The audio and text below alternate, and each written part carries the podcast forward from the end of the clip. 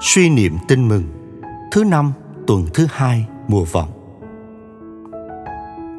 Tin mừng Chúa Giêsu Kitô theo Thánh Matthew. Tôi nói thật với anh em, trong số phàm nhân đã lọt lòng mẹ, chưa từng có ai cao trọng hơn ông Gioan Tẩy Giả. Tuy nhiên, kẻ nhỏ nhất trong nước trời còn cao trọng hơn ông. Từ thời ông Gioan Tẩy Giả cho đến bây giờ, nước trời phải đương đầu với sức mạnh. Ai mạnh sức thì chiếm được. Cho đến ông Do An, tất cả các ngôn sứ cũng như lề luật đều đã nói tiên tri. Và nếu anh em chịu tin lời tôi, thì ông Do An chính là Elia, người phải đến. Ai có tai thì nghe.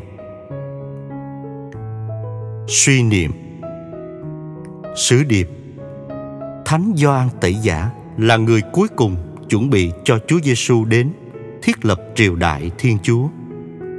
Ai muốn vào nước trời phải biết dũng cảm chiến đấu với bản thân.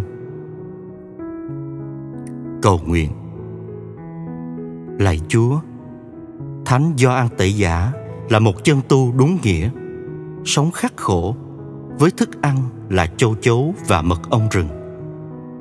Cái mặt là đồ bằng da thu.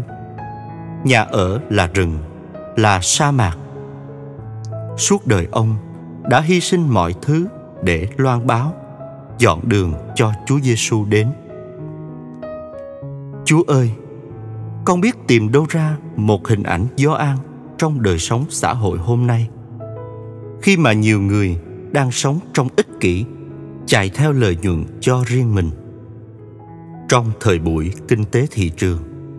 Người ta quảng cáo rầm rộ bằng những lời lẽ hấp dẫn, ngọt ngào.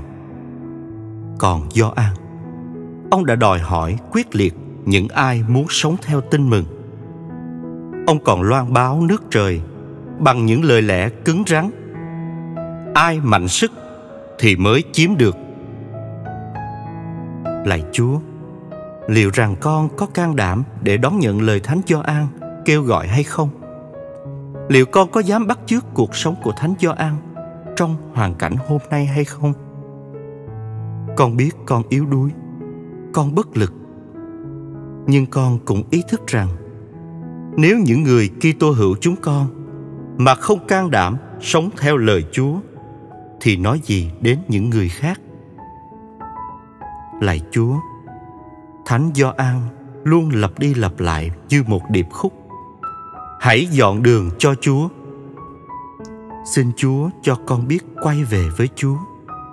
Xin ban cho con nguồn sống thiêng liêng để con dám sẵn sàng chiến đấu, hy sinh, mất mát, hầu có thể bước theo con đường mà Thánh Do An mời gọi. Amen. Ghi nhớ, chưa từng có ai cao trọng hơn do an tẩy giả